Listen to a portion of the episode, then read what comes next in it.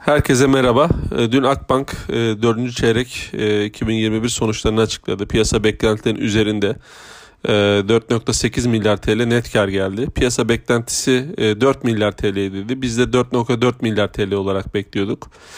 Sonuçlara baktığımız zaman net karda çeyreksel %49, yıldan yıla ise %158 artış gözlemliyoruz.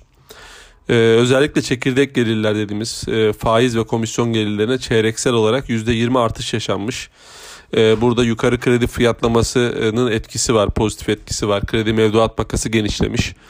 Yaklaşık 64 bas puan. Marjda e, yine e, 65 bas puan civarında bir çeyreksel artış var.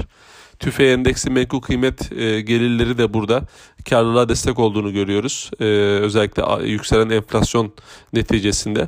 Komisyon gelirleri tarafında da yine e, güçlü sonuçlar var.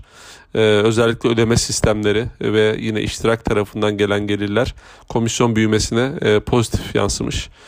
E, kredi risk maliyeti tarafında ise e, kur etkisiyle e, kur etkisiyle e, beraber bir artış e, gözlemliyoruz. E, ama sonuç olarak 4. çeyrekte sermaye getirisinin %26.2'ye yükseldiğini e, görüyoruz ki geçen çeyrek %18.7 seviyesindeydi.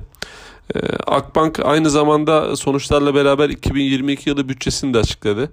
E, bütçesinde %30 TL kredi büyümesi, 1,5 bas puan, 1,5 puan marj artışı ve e, hepsinin e, etkisinde %30 sermaye getirisi öngörmekte.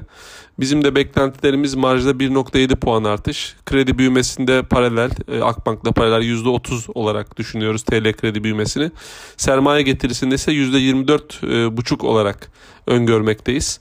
E, bunların ışığında hani bizim beklentimiz 2022 yılında %75 yıldan yıla kar artışı olması.